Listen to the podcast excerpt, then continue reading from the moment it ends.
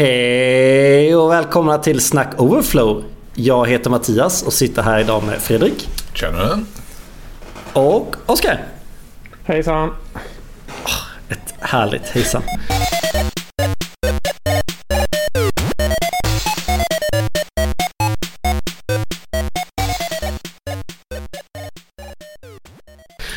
Det är ju så här att den här podden brukar alltid börja med att folk säger att de har ett problem. Och den här gången var det Oskars tur att säga att jag har ett problem.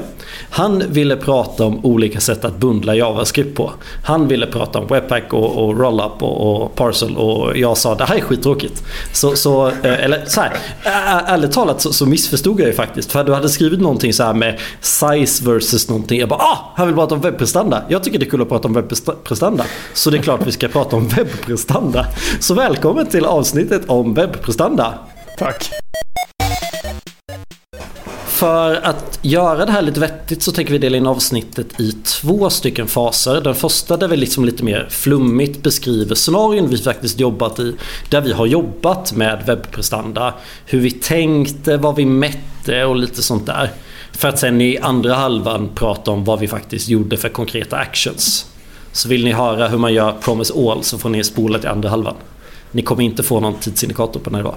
Så jag tänkte lite Fredrik, eh, när har du jobbat med webbprestanda? Och det skulle jag säga att jag gör ganska mycket just nu. Alltså, vi, jag jobbar i projekt, vi sitter i liksom, så, så här, core-teamet i en mikrofrontend-arkitektur. Så en sajt som laddas först och sen så laddar den sajten en massa andra sajter. Och mm, när jag kom in så insåg jag att det har inte gjorts någon det är ingen som har tänkt på, på bundle sizes eller laddningstider överhuvudtaget. Utan det har ju varit andra saker som har varit prioriterade istället. Så det laddas hysteriska mängder till höger och vänster liksom när man navigerar runt i appen. Och då håller jag på liksom och så här funderar på hur kan man hacka ner och göra det än bättre. Vad har ni för typ av användare? Och dagligvaruanvändare, alltså typ folk som jobbar ute i, i detaljhandel och, och som mm. ja, men, managerar liksom interna saker. Eh, och, mm. och de, de, har liksom för det mesta bra uppkoppling men vi har ganska många scenarier när de inte har det långt in i ett lager mm. eller något sånt där. Liksom. Och, och, och mobiltäckningen är dålig. Mm. Och, var, det, var det för deras skull ni bestämde att köra microfrontends? Eller var det, var det för att teamen skulle vara självständiga eller var det för att man skulle kunna ladda del av appen? Ja, men, men det, det, det är nog ja, men liksom det är på flera nivåer, politiskt beslut och andra saker. Men, men det är verkligen appen består av en massor med olika applikationer som verkligen är väsensskilda från varandra som gör helt olika saker. Saker som tidigare mm. var separata applikationer och, mm. och, den stora vinsten var att få en gemensam inloggning, en gemensam behörighetshantering. Eh, det var beslutet med att börja köra med mikrofrontens. Mm. Men hur funkar det då om ni har massa microfrontends och säger du sa att man sprang in på lagret och tappade wifi.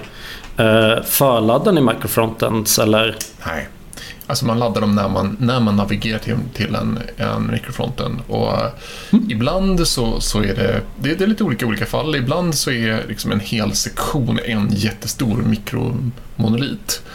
Eh, och mm. ibland så består en sida av massor med submikrofronten som, som mountar in varandra i, i träd. Eh, mm. och och, och, det finns ganska mycket saker som är redundanta, alltså det, det, man laddar samma saker om och om igen i varje app och det är ganska mycket data som, som förs över det. Så det finns mycket, mm, mycket okay. att, att, dra i. Men jag har bara lite översikt av, av caset. Jag tänker beskriva min eh, nästa eller nästnäst senaste kund beroende på hur du vill se det. Eh, jag gjorde ett system som var som man sålde tillsammans med hårdvara till låt oss säga en fabrik. För, för praktiken är det en fabrik. Um, och de skulle kunna starta den här de, de kunde vara, så kunderna var riktiga slutkunder och de hade köpt systemet och de kunde befinna sig överallt i hela världen. Uh, och de eh, kunde ha väldigt olika typer av internet. Men det var ändå liksom, de gjorde det här som ett, det var ett arbetssystem så de startade den här på morgonen och körde hela dagen. Vi körde också microfrontends. Eh, vilket gjorde att man laddade hem bara den tjänsten man gick in. Man laddade hem en tjänst i taget. Vi kunde anta att de hade ganska stabilt internet. Såklart de kunde ha outages också men då hade de större problem. Eh, men de hade kanske slött internet. Helt enkelt. För de kunde befinna sig ganska off. Så det var viktigt att kunna ladda det i bytes. Alltså ladda hela systemet i bitar. Men vi hade därför ganska, så här, vi hade ganska mycket snack om framförallt uppstartsprestandan. För det var inte så mycket problem och, och där kan man ju dela på två gånger då. Eh, dela i två delar. Eh, JavaScript-biten var inte jättestor när du startade en ny microfrontend. Däremot kom microfronten ofta med ganska slö data. För datan var oftast ganska långt från kunden. Men vi gjorde ett ganska schysst arbete på att liksom hitta våra mätpunkter. Och det är nog det jag mest vill dela med mig av nu. Mätpunkterna för uppstartsprestanda. I och med att de hade stabilt men slött internet så var en sak vi prioriterade väldigt mycket var det man brukar kalla First Paint. Hur lång tid tog det från att man gick in på URLen tills någonting syntes? Då är det så att i vår index.html hade vi liksom hårdkodat lite CSS i en styletagg och lite HTML som gjorde att det väldigt snabbt kom upp företagets logga, det stod loading och det var någon CSS-animation som man upplevde att det laddade faktiskt. Även om det bara var en CSS-animation.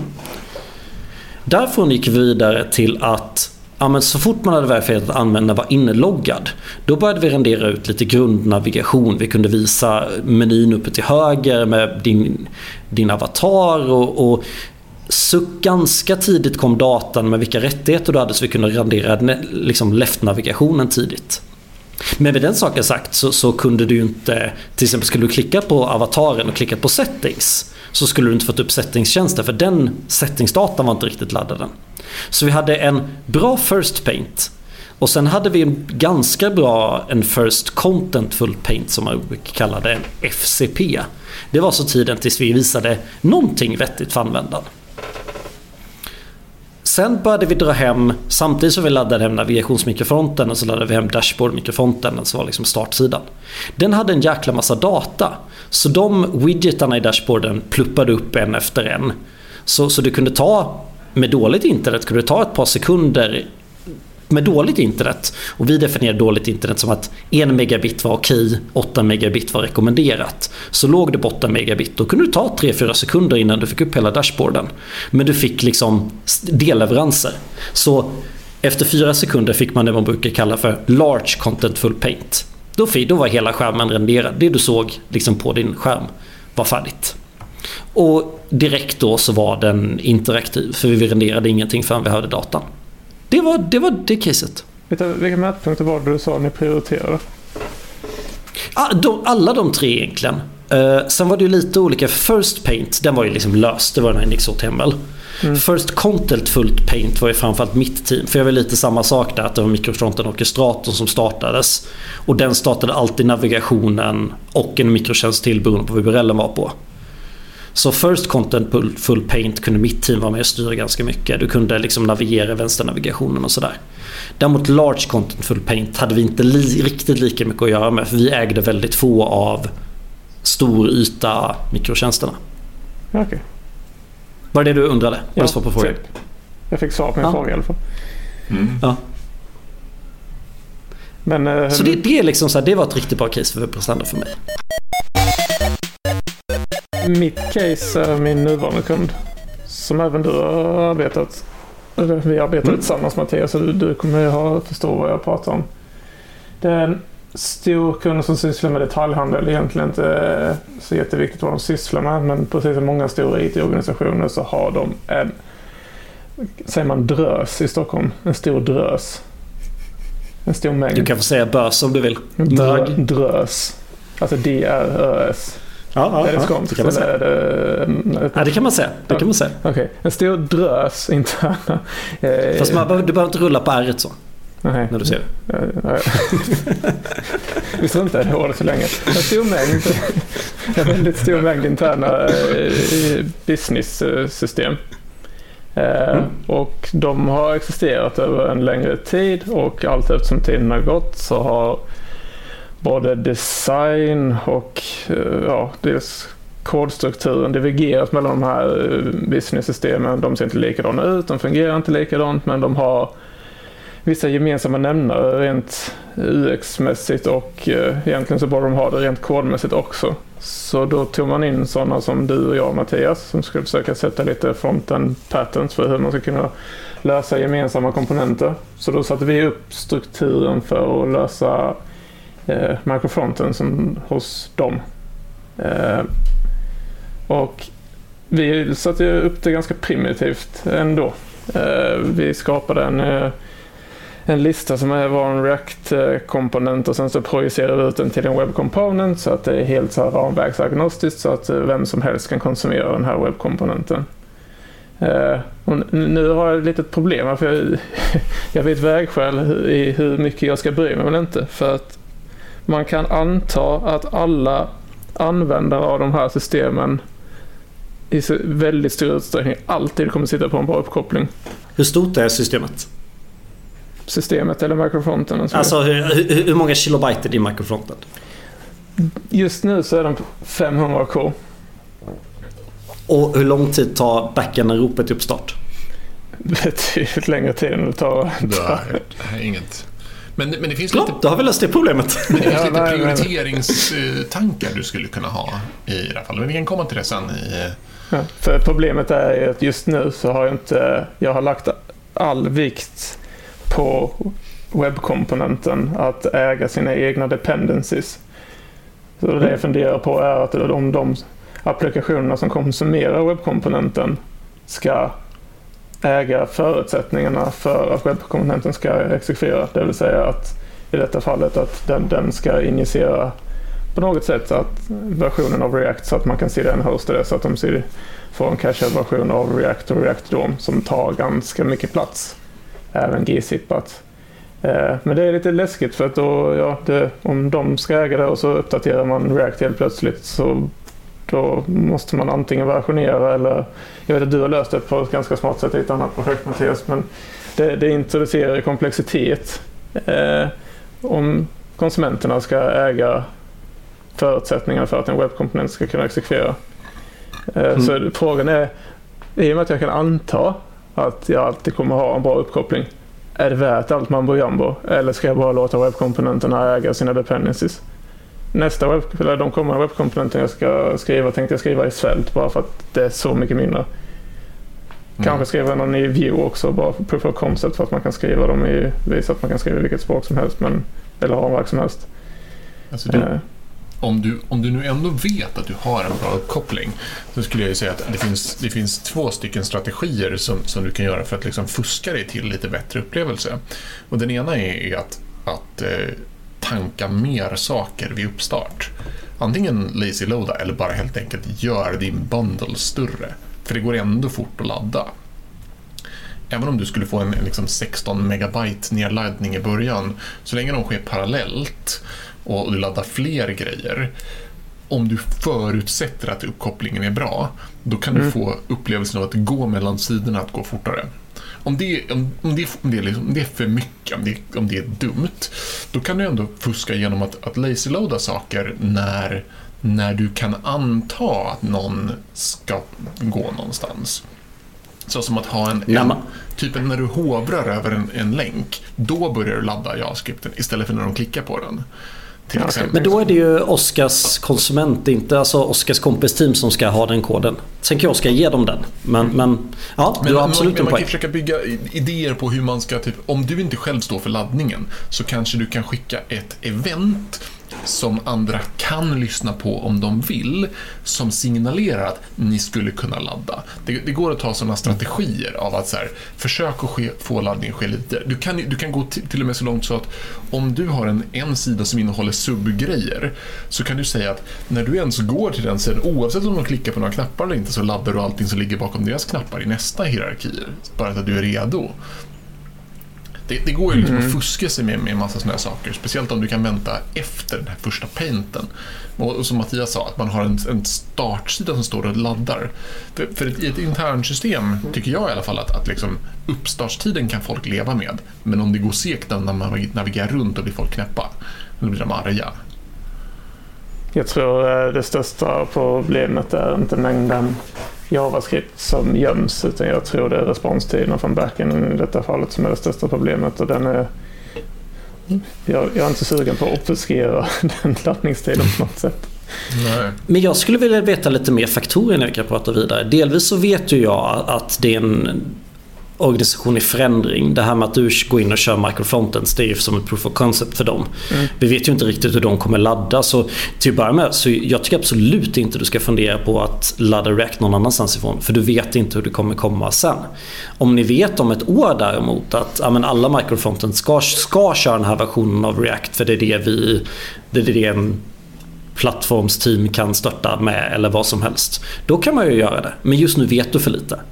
Mm. Jag har satt käppar i hjulet för mig själv också för att den uh, React-appen är skriven med Create React-app.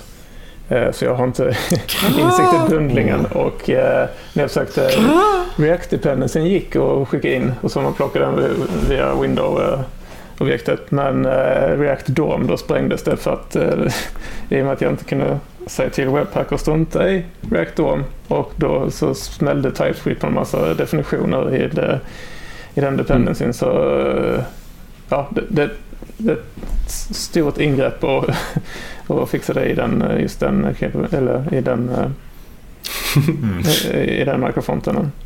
Jag tycker det är ganska intressant den här diskussionen om att det, jag har nästan hittat tillbaka till att man skulle gå tillbaka till gamla CDN-laddningsgrejer. Att det, att det mycket väl kan göra en, en comeback i och med mikrofronten-arkitekturer och andra sånt där. Man liksom... Nej men kör, kör, du cloud så kör du nästan alltid en CDN.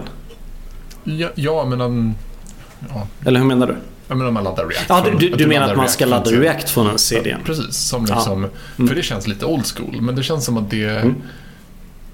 kan mycket väl komma tillbaka igen i den här typen av... Sen kanske man gör det själv. Mm. Jag var till jag, herregud, jag, jag får såna dumma idéer ibland. Ganska ofta. Typ varje dag. Eh, men jag hade någon idé om att man borde ha en, en dynamisk byggserver som kan bygga bundles utifrån behov. Så att du istället för att ladda typ React så skulle man dynamiskt kunna bygga eh, React och React Dev plus Moment plus några saker till enligt en lista som behövs så att man laddar liksom... Nej, vet fan. För, förstår du vad han menar, Oskar?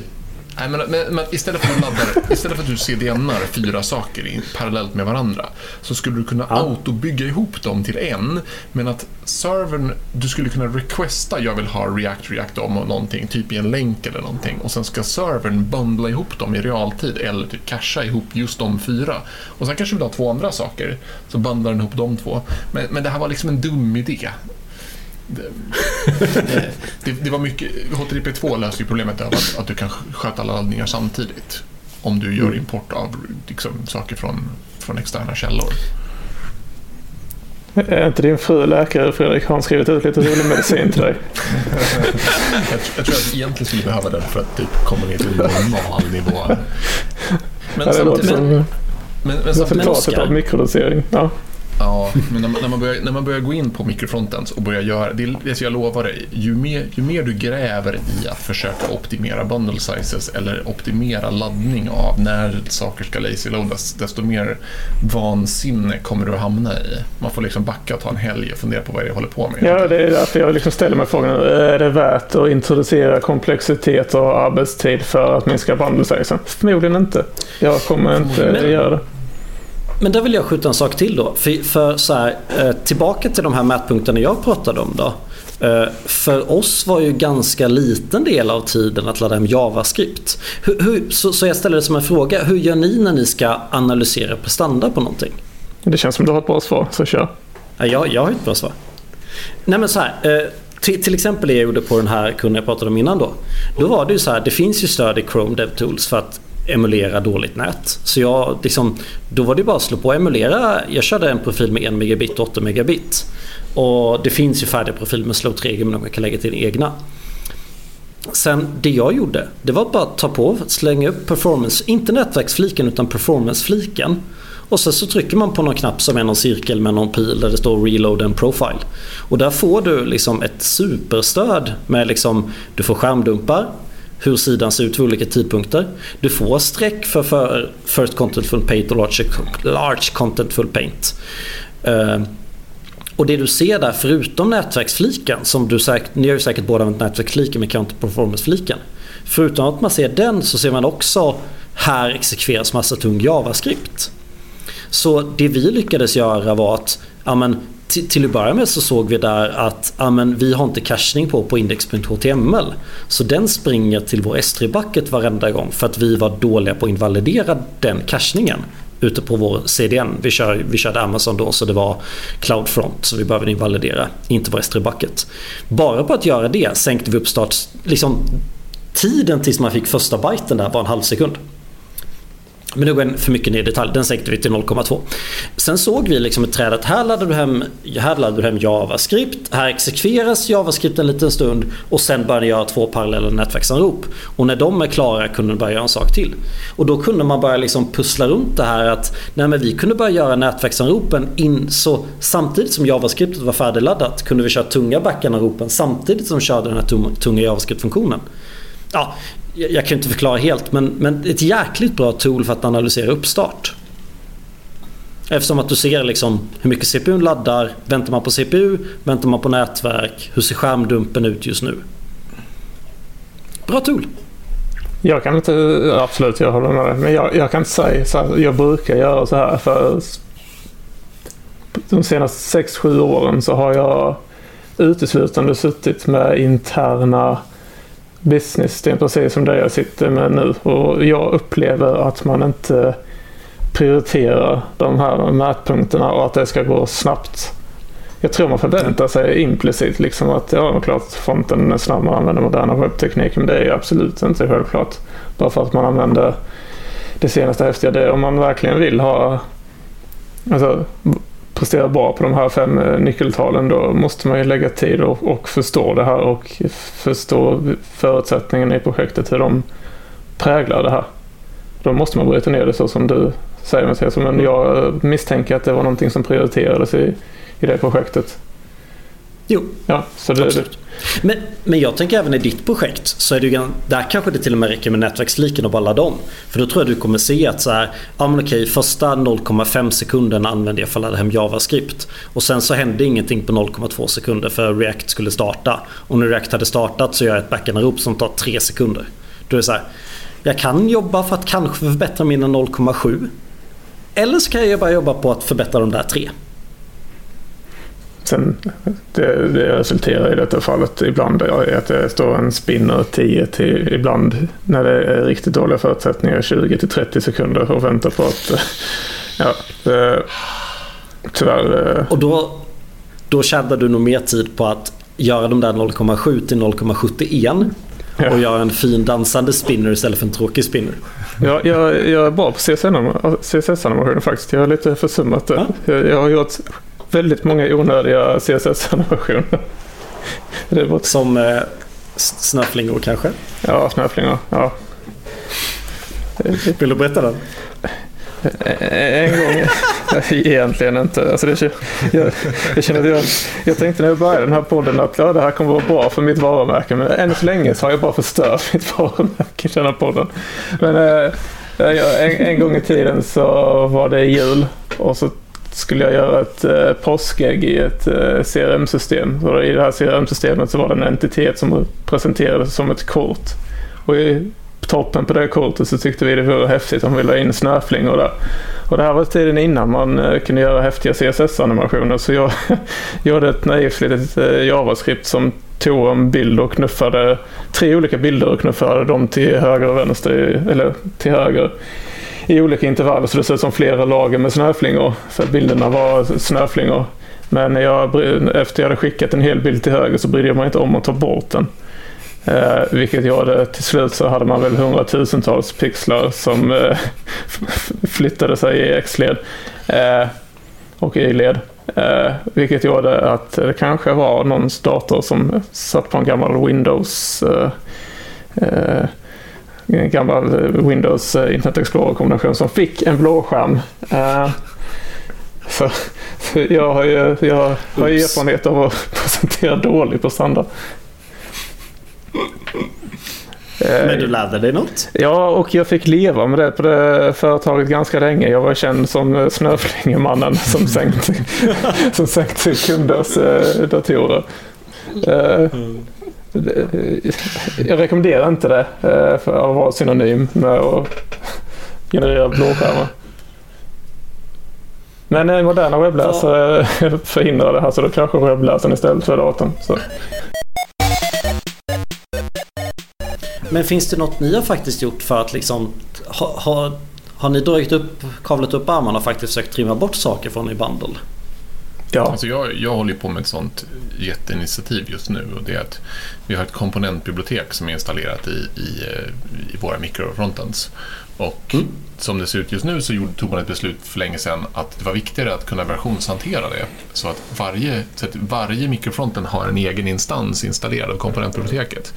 Och nu så här mm. i efterhand så inser man att det där komponentbiblioteket är ganska stort och det, varje enskild bundle size blir liksom megabyte per styck för varje.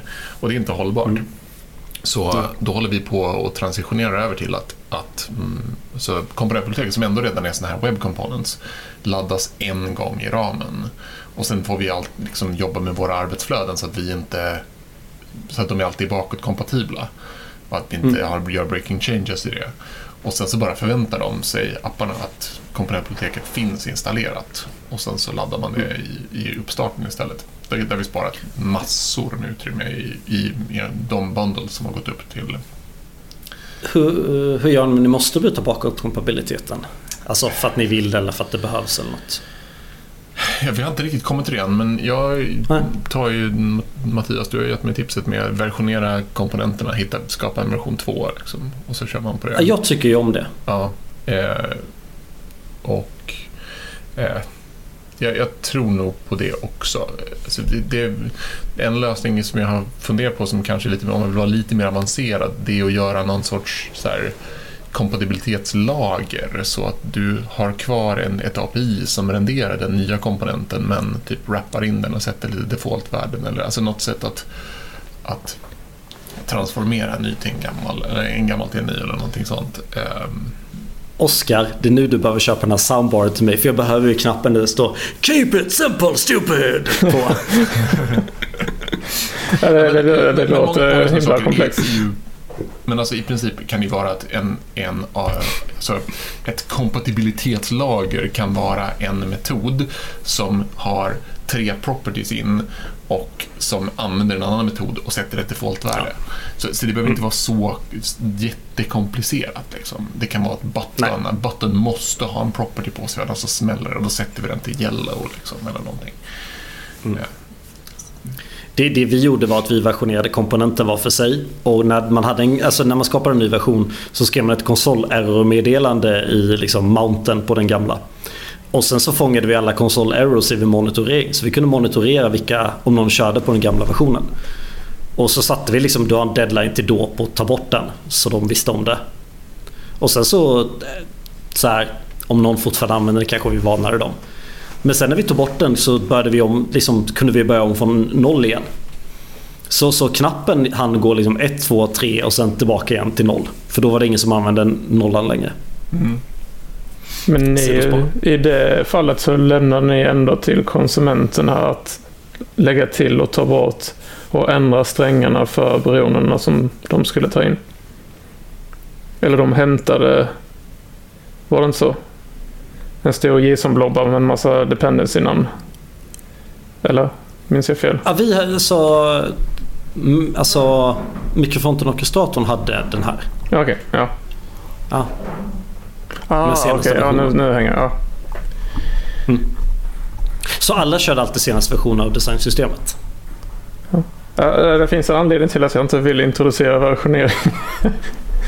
det, det, är liksom hur man än vrider och vänder på det så antingen så löser man det på, vad ska man kalla ditt sätt av monitorering, Mattias? Good enough-sätt. Eller jag vet inte vad man ska kalla den approachen. Ja men tvingade team att ta bort den. Ja. Och, och, på det sättet kunde vi upptäcka om någon använde en gammal sak men så körde ingen mikrofronten då upptäckte vi inte det. Och då kan man lika döda mikrofronten. För annars är det liksom så här klassisk versionering på stora företag så måste man typ så ha, ha kommunikationsmönster. Hur man nu ändrar vi på de här förutsättningarna så detta datumet då måste ni ändra att annars kommer det inte fungera. Det är ju jättetråkigt. Det, det vill man inte... Ja, men vi skrev ett sånt meddelande i fronten-kanalen och det ja. funkade. Det skalade upp till våra ja. tio team ungefär. Förbi tio team vet jag inte men... Men där, är också, där, där, finns det också ett problem om du har team som är så, säga, döda team eller ett svarta team. Alltså om du har eh, legacy-produkter som inte utvecklas längre, som bara är där men som mm. inte, till, inte tilldelad någon alls. Ja, men därför monitoreringen. Ja, och, och då kan det bli problem. Mm.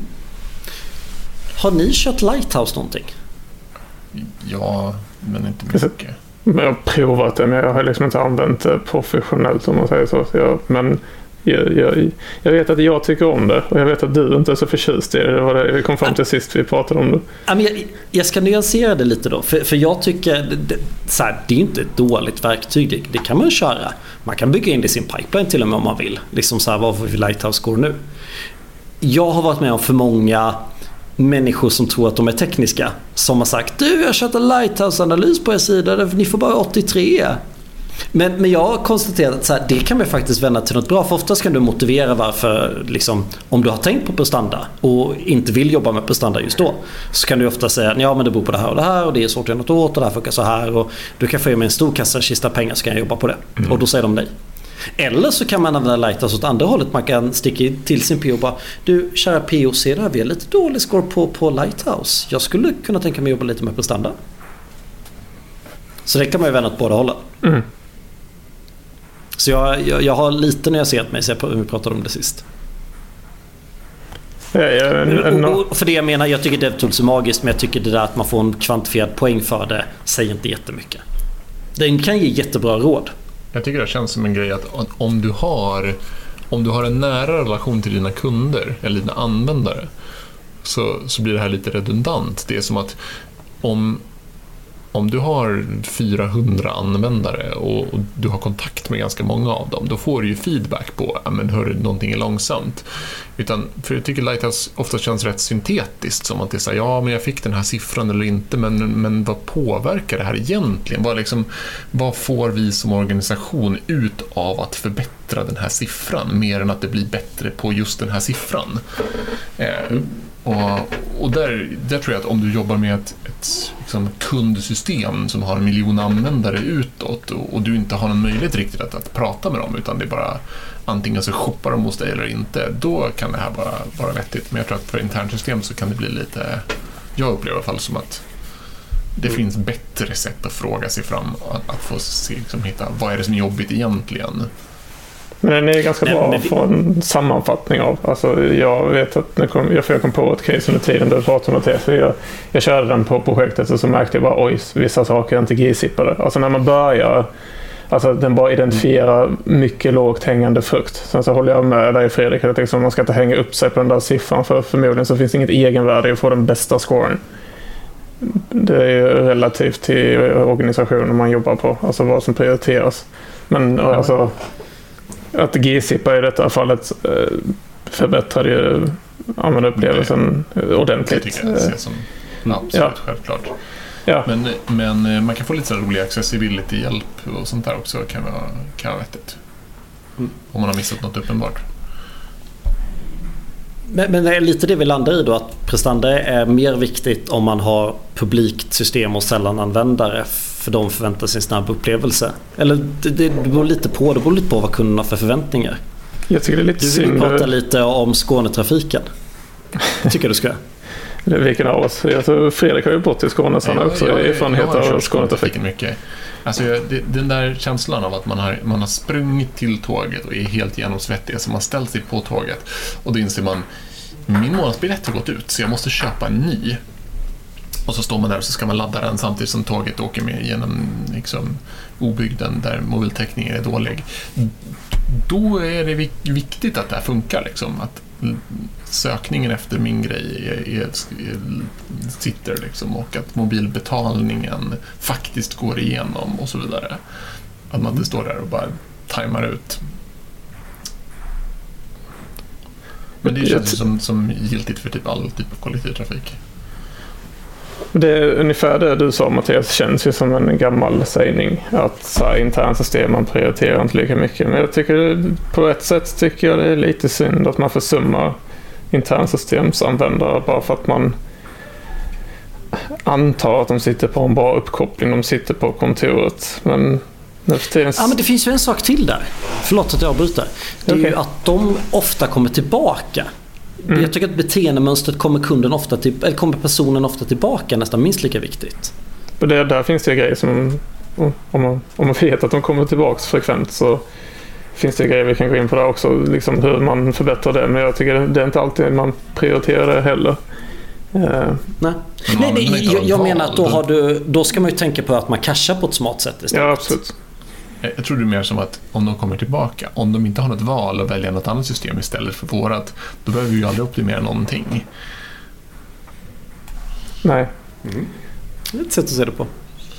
Lite Men det, det är lite om alla tänker så här i, med internsystem och så är det en stor organisation, många bäckar små. Alltså det, det ska det ju inte ha en så här bare minimum nivå.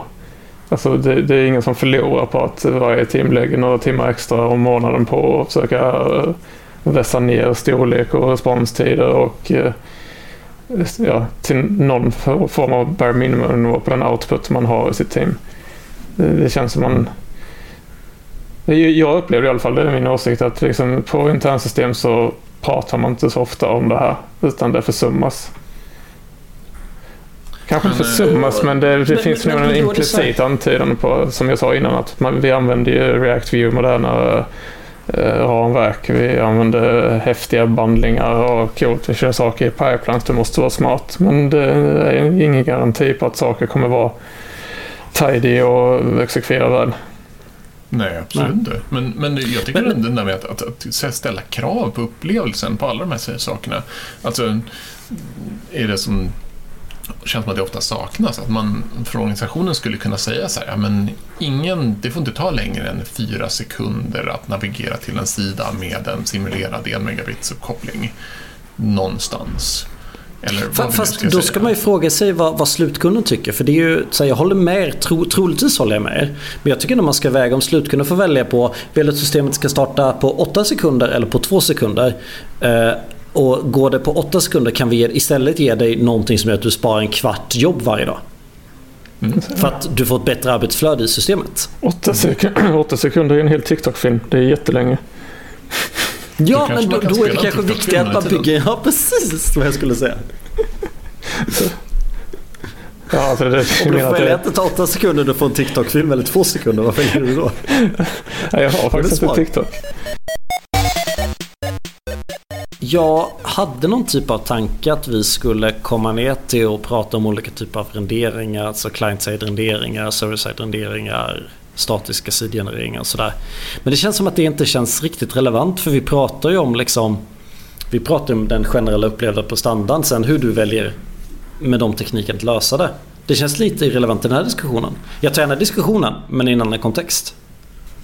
Vad säger ni? Det är ett annat avsnitt kanske. Det går ju att bygga bort mycket, mycket av, laddningstiden överhuvudtaget genom att server-side rendera saker helt Fast jag skulle ju lite vilja påstå att det är en myt. Men då skapar man sig andra typer av problem också. Server-side-renderingen där den datorn du behöver hämta innan du kan rendera sidan. Om den tar tid. Då har du svårt att göra något åt att ge kunden en bra upplevelse medan den Medan man server-side renderar. Ja, ja, ja, absolut. Du måste ju... Du är lika beroende där av mini, First Meaningful Paint och allting. Liksom att datan måste ligga nära, vara cashad och det måste gå fort.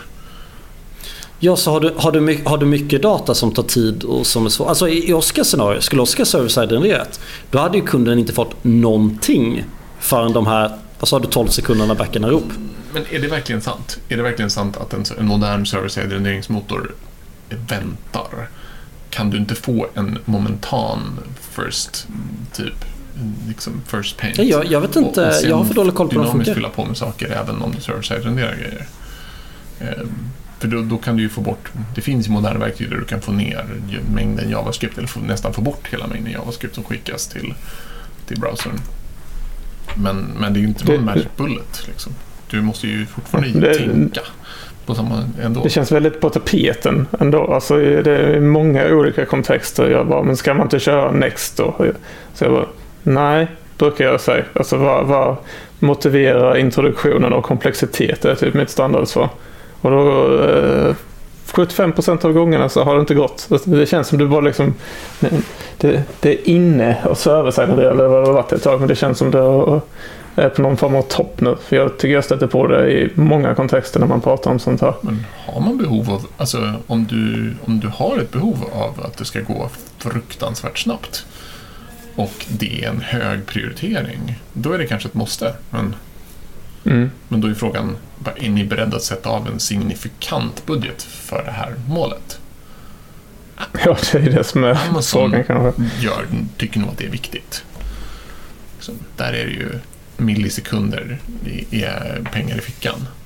Men eh, för internsystem så måste det vara helt värdelöst. Eller åtminstone irrelevant liksom. Om man sparar en, en kvart sekund i uppstart.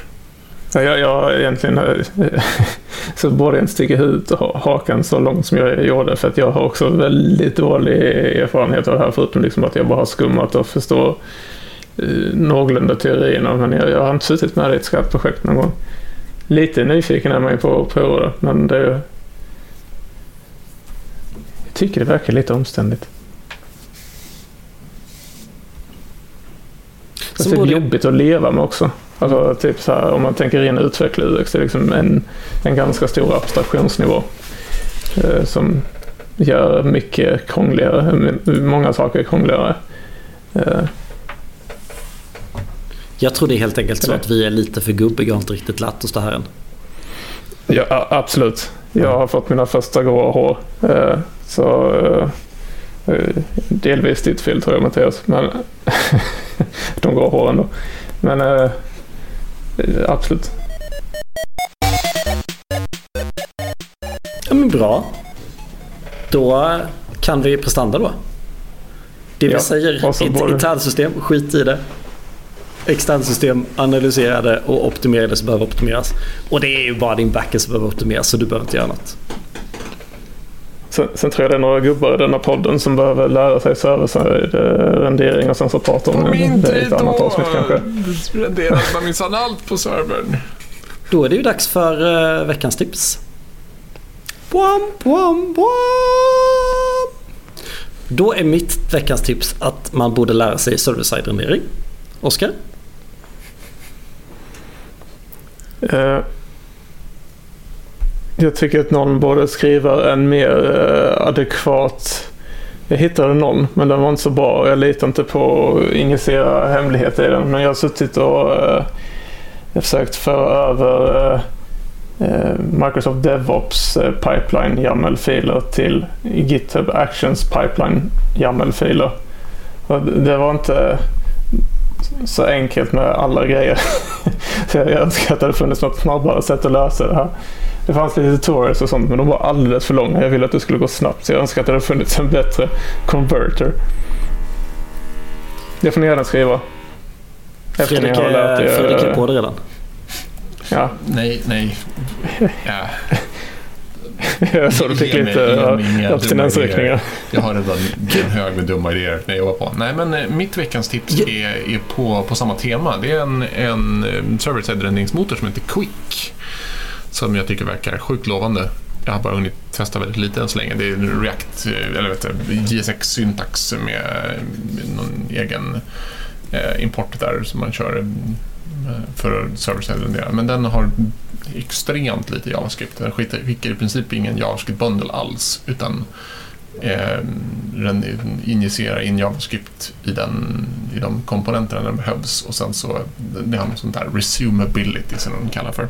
Men det verkar lovande i alla fall. Går väldigt, väldigt snabbt att få liksom, Men vad är USPen då? Att det blir väldigt små komponenter eller att det blir... Ja, men att, att själva, det blir, det blir väldigt lite att ladda över till, eh, till klienten när man kör. Och så får man ett, s- alltså man får ett stateless beteende där man, där man kan liksom återuppta Javas, alltså, koden ifrån eh, det, liksom det läge man är i just nu.